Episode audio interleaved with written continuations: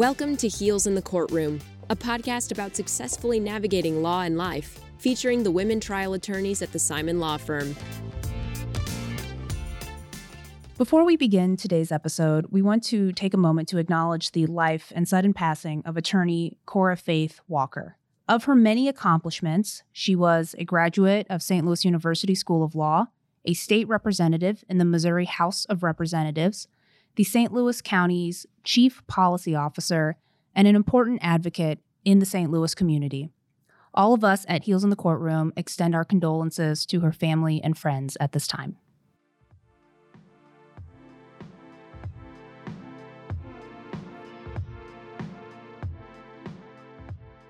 Hi, everyone, and welcome back to another episode of Heels in the Courtroom. Today we have the whole crew. So we've got Amy and Liz and Erica and Elizabeth and Megan. And today I want to lead a discussion about feeling nervous in our profession. As we've talked about before, it's largely based on different deadlines and, and filing deadlines, but also a lot rides on every single part of our cases as we're moving forward, whether it's a deposition or a hearing. There's so many reasons that we our bodies just feel nervous before you know big things happen in cases and i i was trying to remember the last time that i had a deposition or a hearing that i didn't at least feel a little bit nervous and i was doing some research on it and nerves are actually they're a physiological response that it helps us prepare for either a perceived or an imagined threat. That's kind of where nerves come from. I'm sure any attorney who's listening has something coming up on their schedule that is going to make them feel a little bit nervous. And and my goal today is that we can kind of have a roundtable discussion about how to overcome your nerves or strategies to. And and first, I'm curious if any of you all have this locked in. Do any of you have a dialed in routine that you know you're going to feel nervous before, you know, whether a deposition or hearings coming up and you know exactly what you're going to do that when you show up those nerves are going to be kicked? I think the only way to combat that is to prepare. I think about all the times I'm nervous, which is continual, even now. I've grown to appreciate it quite a bit because after a while, a lot of what we do, while it's never the same, is very familiar. Going to court, arguing in front of a jury, standing up in front of an audience, whatever the task is, it, it becomes familiar, but I never want it to feel too common because I always want to feel like I'm giving it my all which includes not only mental preparation, but also physical preparation. And Mary, when you talk about the physiological response, I had written that. When I get nervous, truly nervous, I have a physical reaction. My heart beats faster. I can feel the warmth crawling up my neck. I've got some palms that are sweaty. Here's what happens I still have it. And instead of that physical reaction making me more nervous, I embrace it and I say, okay, girl, this is it. It means it's almost here, whatever. So rely on your preparation, rely on your your history of doing this kind of thing and being here before and just channel it. So I have tried over the years to welcome it, not only because I think it fuels you a little bit, as long as you can kind of keep your mind straight, but it also means that whatever you've been worried about for however long is just about over. you know, that culmination of the physical reaction and actually standing up and doing your performance or or having your say is just about over. And you know how much relief you feel after it's finished. So Amy, I like what you said about just kind of embracing it because I have realized that for me, nerves can kind of take one of two different directions, which is I get really timid about it or I get really hyped up about it. And I would much rather prefer the later. And I have almost started doing when I was at high school. I was a competitive cheerleader, and before a competition, that's the most nervous you are. And you listen to a hype song, a pump up song, and jump around and like get going. And I've almost started doing that in its own way before a big court hearing or deposition. When I'm in my car, I'm blasting Eminem Lose Yourself on the way in, like trying to get hyped up and like take the more energetic route of those nerves as opposed to I'm shaking, I'm I'm really getting timid about it and try and, you know, just keep the nerves going to a positive direction, keeping your guard up in a good way and just trying to use them for like a positive. At some point in this podcast, I will make each of you admit what your hype song is. so well, we now have, you know mine. Crazy we have train. Megan on record. it's crazy train. Really? You're kidding. No, I'm not. Uh, I grew up in the 80s, remember? 70s and 80s. I'm MIA Bad Girls. oh, that's a good one. And then if I win, I put on All I Do Is Win. Win win. No matter what. nice. What what. On the way home. Very just, original. Just so you all know so far, Amy and Megan, both of your responses have really been kind of an internal process. You can feel it coming on. You know how your body's going to respond. You know what direction to kind of take yourself. And I'm curious do any of you call someone on the phone and say, Hey, I've got this thing coming up and I'm really nervous and talk about it? I don't. And that would make three of us. And Elizabeth, I see you shaking your head no as well. Erica's a yes. Erica, what's your process? Well, so when you brought up this topic, one of the like points recently in my career uh, within the last couple of years that I can like identify that I was nervous. Mary, I called you. And if you recall, I had taken on that appellate court argument. Yeah. Like a yeah, couple yeah, days, like maybe a week before we were going to do it. So we were serving as local counsel on a case. I think I've talked about this on the pod before. We were serving as local counsel on a case. We were appealing an award of summary judgment at the trial court level. And I had worked with the other attorneys to finish the brief, but I didn't do the initial draft. I didn't do the initial research. I just kind of made sure everything looked right, you know, for Missouri law. And I was prepping the attorney out of town who was going to argue the case. So this argument was being held at St. Louis University, our law school. The panel was announced and I was giving him the rundown. And as I was talking more and more, he said, You know, you seem to know a lot about this and it's on your home turf. Do you want to make the argument? And I kind of And this is how far out, Erica? A like week, a week. A week. And I had like three huge depositions scheduled for that next week. And I was like, wait a minute, I've never made an appellate argument. Like, why would I? And like, I'm not going to appeal any of my cases that I can see on the horizon. So I like swallowed real hard and was like, Yes, yes, I want to do that. Thank you. But I mean, you know, depending on where you're at at any given time, like it's so much easier to say no to something like that and say, you know, I, I have these depositions. And I was like, give me 30 minutes, I will reschedule things and confirm. So I went into prep mode, obviously. And Mary, if you remember, I was practicing out loud and you were sitting in the stadium room with me like listening to me practice my argument and going back and forth on it. But then because I spent so much time preparing and someone else was letting me openly like get those jitters out of running through a presentation, I felt so much better and I felt so confident during the argument, mostly because I hyped myself up like a ton. And I had in my head that you asked to do this or agreed to do this. So, you know, it's you're not finding yourself in this situation because of circumstances or something else. Like you are doing this because you want to do it. Win, lose, draw, it's a good experience. And I could kind of, I was hyping myself up and talking myself into it. And I think I was so shocked by the amount of nerves I wasn't feeling and I think it had to do with preparation and the fact that you were helping me. Sure. So, in answer to that question, yes, and thank you. yeah, I do remember that. And I have kind of a um, similar but opposite outcome story. It was around the same time, I think, Erica, and I was preparing to give an opening in a med mal case. And well, Erica, I've done that with you. I, I can't, maybe another attorney in the office I've seen kind of take a lap and say, can anyone listen to this argument or this opening before I give it? And I was doing that, and the only person who was in their office was my dad. And that like never happens.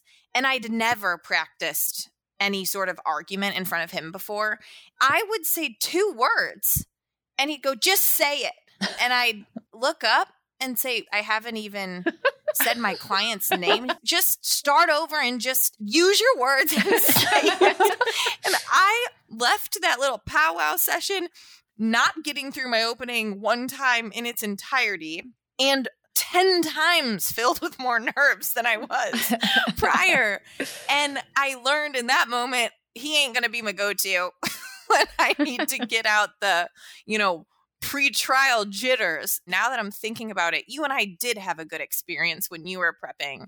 So now I will remember I can just ask someone else well, you choose your audience, right? So maybe you use someone who's going to beat up your argument and, you know, be really critical when you're drafting it and working out the kinks.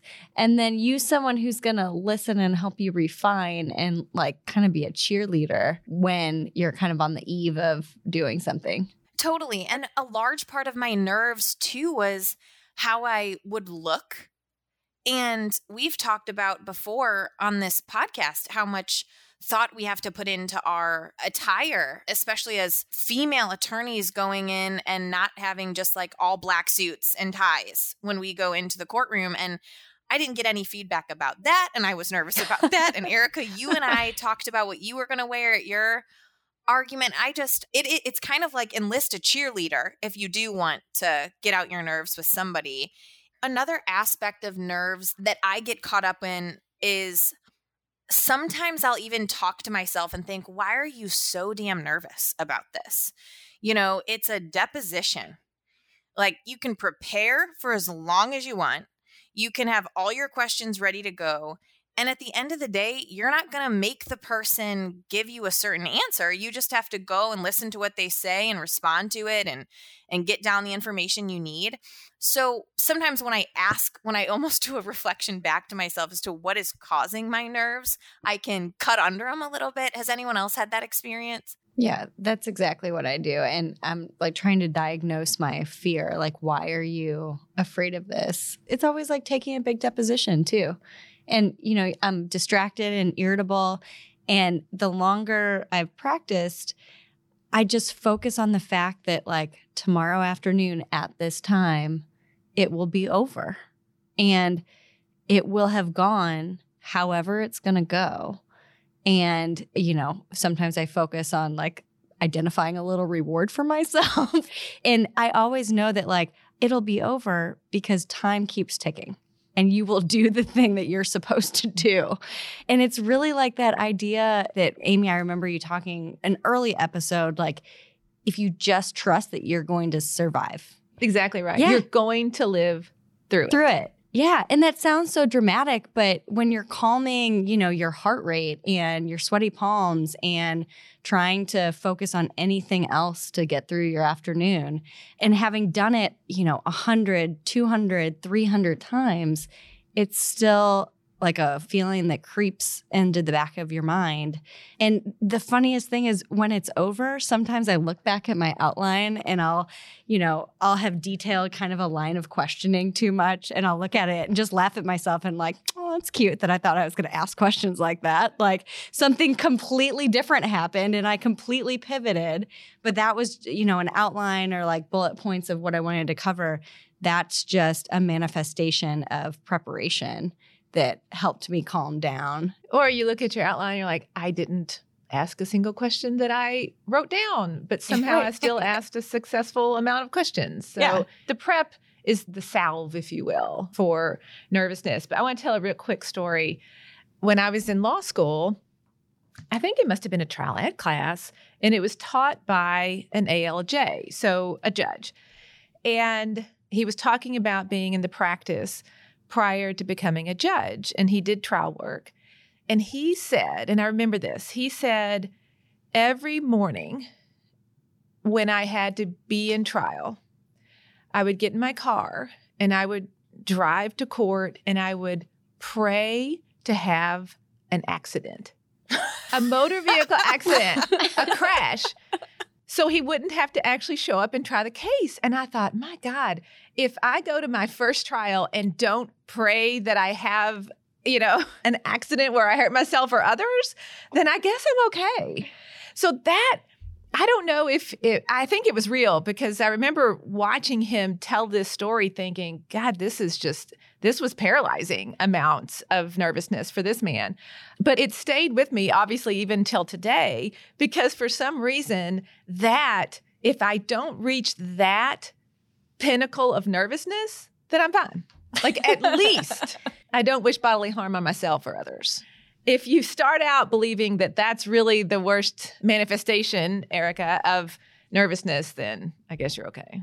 I think that's an indication that you might be doing the wrong thing for your life. I think that's why he went on to the bench because he was quite relieved not to be doing that anymore. Yeah. I think it's comforting though to hear that other people get nervous and are still successful in their jobs because I think there's this myth that like, you know, I'm a natural, I don't get nervous and like but if you do get nervous, maybe you're in the wrong line of work. And I don't think that's necessarily true. I think that as we've discussed today, the nerves are kind of what drive the prep and what get you prepared and get you ready for that moment.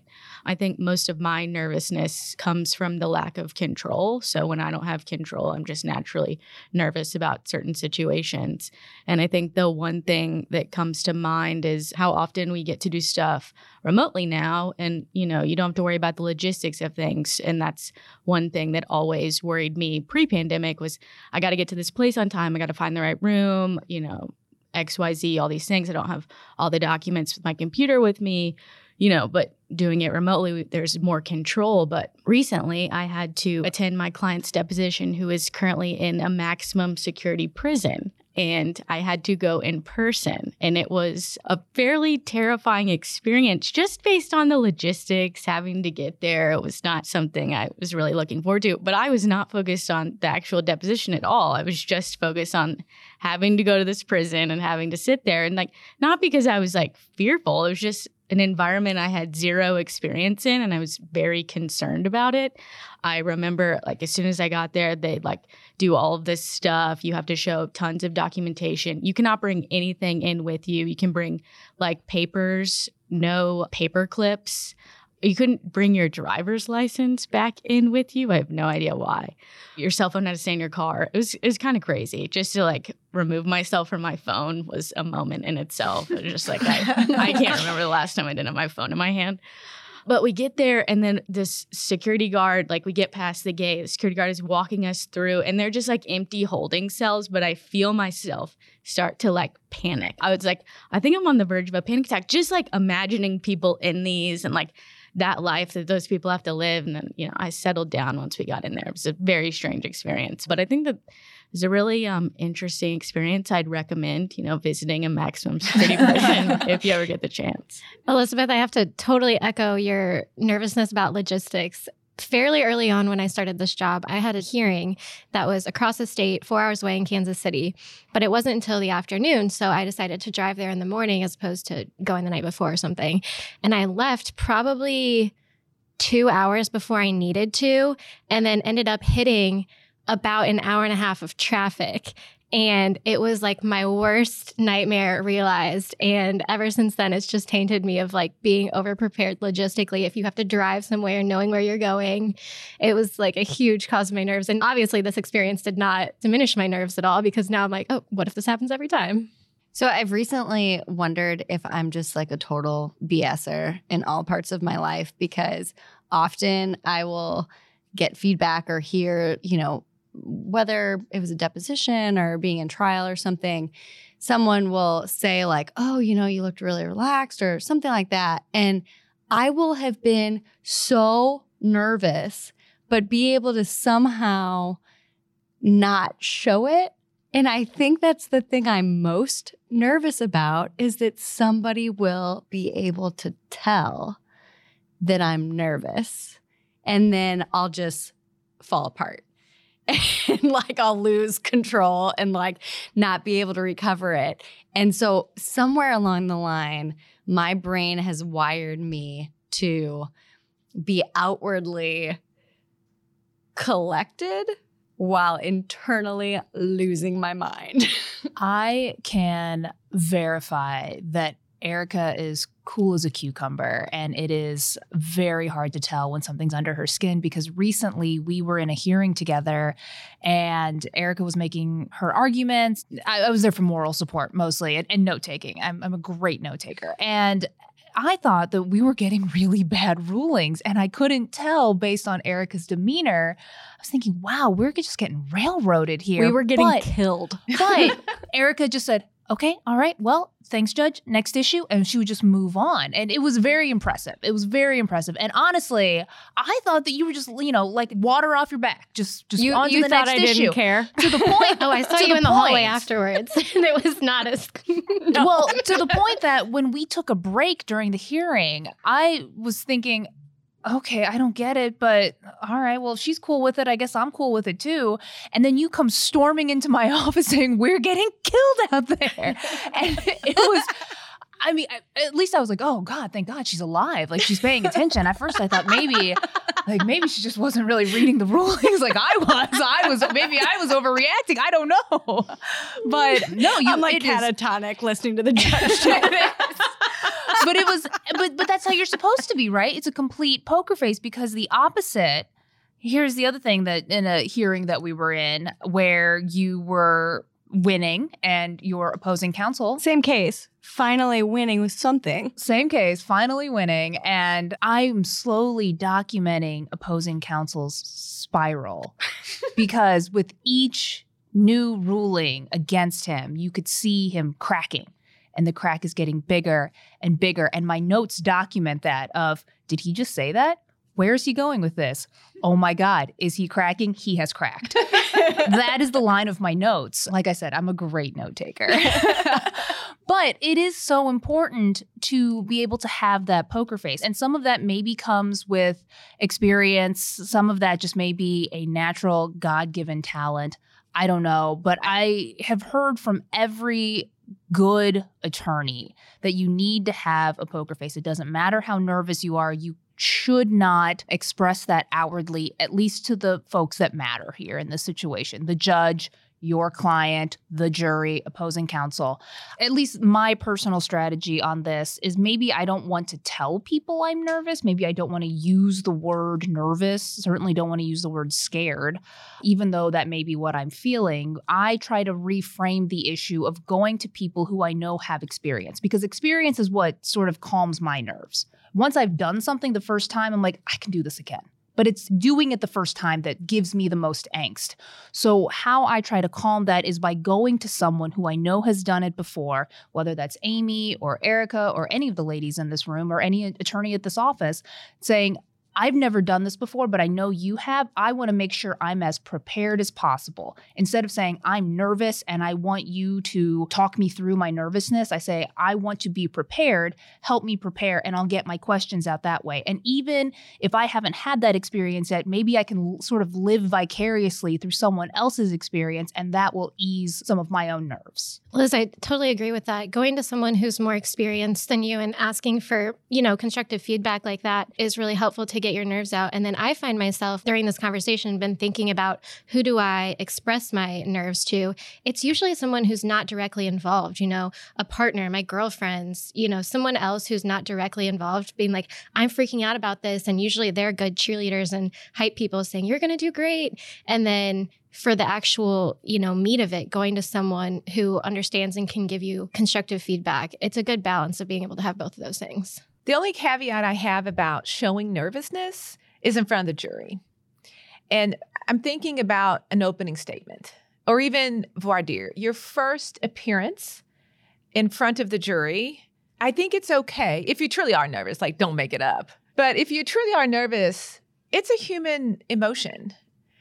And everyone sitting in the jury, maybe they're nervous too about, even if they don't have to speak, they're nervous about the role they're going to play, the decision they have to make. I'm okay with that. I'm okay with having that nervousness. I'm okay with fumbling just a little bit at the beginning. Again, don't make it up because you think it's somehow endearing because juries can tell that. But I don't know. Even now, when I get up for voir dire or an opening, I feel nervous. I probably look a little nervous as much as I work on my poker face. And I recognize that it's important in an argument such as what Erica and Liz are just talking about. But with a jury, I think they maybe appreciate the humanity of it. I think that it depends on how your nerves express themselves. If it's a little bit of fumbling, maybe you mess up in your outline, that's okay. Here's the problem my nerves manifest themselves in talking really fast. Okay. Really fast talking, which is not effective communication to the jury, and also forgetting to breathe. That's not good. I don't need to pass out. I don't think a jury would find it particularly endearing if I just pass out in the well.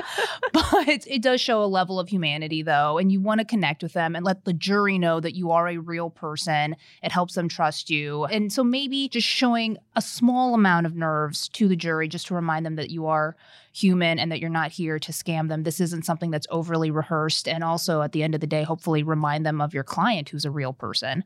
That I, I agree with. But again, you got to be careful on what exactly your manifestation of your nerves are. and I think what I'm thinking about is if you get up and you do fumble a little bit or you, you know, have to pause for a second and find your place. I guess what I'm thinking about is don't beat yourself up. Don't overreact, don't try to cover it up you know, don't let it spiral. Just take a second, maybe even apologize to the jury. I know I've done that before, and then move on. In that situation, I think if you try so hard not to look nervous, it's almost making the situation worse. I feel like we should have rehearsed this because you perfectly teed up my favorite Erica was so flip and nervous story. Okay. The first case I tried here for the Simon Law Firm. It was just a car accident case, St. Louis County, a court that I'd been practicing in my whole career. I get up to do voir dire. It's a small case. We're trying it just one lawyer versus the other. And one other attorney, Kevin Carnie from our office, had agreed to come watch voir dire with me and help me pick the jury. So I think I was had only been here a couple months. And so I didn't really know like my colleagues that well either. So I have I feel like I have eyes on me too and whatever. So I get up there and for our podcast listeners, I will enact this in real time for my fellow hosts. I get up there, I had put a bottle of water under the podium in case I needed it. And that was my mind ticking through like absolutely everything I can think of that needs to be done. Okay, I'm going to put my water up there just in case. Okay. So I start to introduce myself to the jury. And for some reason, when I walked up to the podium, I grabbed my bottle of water because that felt like I was probably grabbing, instead of grabbing the podium and, and holding on, I grabbed my bottle of water. So I say, Good morning, ladies and gentlemen. My name is Erica. Open the water. Take a drink. Slater and continue, continue on. So, so I paused to take a drink in the middle of my name. and I mean, I'm hot under the face even thinking about it. And, and then I continue on, and it was, it was just the weirdest moment of my life. and then you're sitting there thinking, what did I just do? What did I them? just oh do? It was so ridiculous, but it totally fit, right? I'm like a new attorney in my mid 20s, literally the first case that I'm trying on my own. And I was just so nervous. And I mean, you know, what a manifestation of what you think is your worst day makes the best story. exactly. and I think it's important to remember that it's just like other humans watching you. If I was watching you do that, I'd just be like, oh, I guess she's thirsty. Like, I wouldn't think a second thing about it. I would be like, that's really weird. She's, like, she's thirsty, you know. But to uh, the person doing it, you're like, that was the stupidest thing I've ever done in my entire in the life. middle of my name. Yeah. It would have been better if it was before or after. Nobody would have noticed. But in the middle, They didn't name. notice. I think that's true though. I think sometimes when I get really nervous, it's because I am nervous about how the person on the other side is going to perceive me. But when you're thinking that it's just another person, that they are probably nervous too, they are human, they make mistakes too, it kind of, you know, neutralizes that a little bit. Well, at first I'm trying so hard not to laugh as I picture Erica taking a water break between her first and last name. Oh my and gosh. this has been another episode of Heels in the Courtroom. I'm Amy. Gunn. now you're all gonna do it. Gosh, it is so funny. And I remember as you were telling that story, Erica, I could almost feel the same amount of nerves that I felt Liz at the first hearing. The first argument I ever had was on that pro bono criminal case that we had. And I swear to God, I walked into the courtroom and I was like, my body temperature went up like 20 degrees. My face, I was sweating through my suit. I was trying to keep my hands on the podium. And it was just, it wasn't even in front of the jury. It was a big motion in the case, but it was just mm-hmm. me, Liz. I think our two law clerks came and I kept telling them, like, just so you know, I haven't actually argued a motion like this before because I didn't want them to be like, in the hell is going on? And fortunately, it went completely fine. Like oh the no motion, no! it- hold up, hold up! It didn't go completely fine. It went stellar. It was phenomenal to the point. It was so great that it changed because this was a pro bono case. It was a criminal matter, so we were up against the prosecutor in this case. It changed the prosecutor's attitude towards a reasonable plea agreement. That's how good of the argument and the judge's ruling was. So give yourself complete credit on that, Mary. I appreciate that. I just remember walking out of the courtroom and having to take off my jacket because my whole shirt was sweaty. And I kind of looked at you and was like, okay, how'd I do? Just kind of looking at Liz. Liz is like, I think it went great. Yes, it went great. This does make me. I, I had a friend who did this in undergrad. We were on mock trial together, and she, you want to talk about cool as a cucumber. I've never seen this woman crack before. She is just a badass. But I remember one time she gave us a phenomenal closing argument in our mock trial, and we get out of there, and she just goes, I'm sweating. And I was like, I can't tell though. Like, you're wearing a light suit jacket. She goes, You know what I've been doing? I've been putting pads in my suit jacket, like menstrual pads, Maxi pads. maxi pads in the armpits of her suit jacket to absorb sweats. So she would not, you couldn't tell she was sweating. She's amazing. I also wear very dark suit jackets, so maybe I've never had to face that issue. But I'll just throw that out there. If your manifestation of nerves is sweat, maybe just throw a maxi pad in, into the inside of your into the inside of your jacket. Oh my gosh. Wow. I did not expect a conversation about being nervous to end with so much laughter. But thank you, ladies, so much for a hilarious and informative discussion of how to handle nerves. And hey, even if you get really nervous, it'll make a really good story later on. So if you absolutely sweat through your suit at a hearing, just know that a year later you'll be laughing about it with your friends. And with that, thank you so much for listening to another episode of Heels in the Courtroom. You can reach out to us at comments at heelsinthecourtroom.law, and we'll see you next week. Thanks. Amy, Liz, Erica, Mary, Elizabeth, and Megan would love to hear from you. Send your thoughts to comments at heelsinthecourtroom.law and check out other legal podcasts in the Simon Law Firm library. The Jury is Out with John Simon focuses on lifelong learning to elevate your practice. Subscribe today.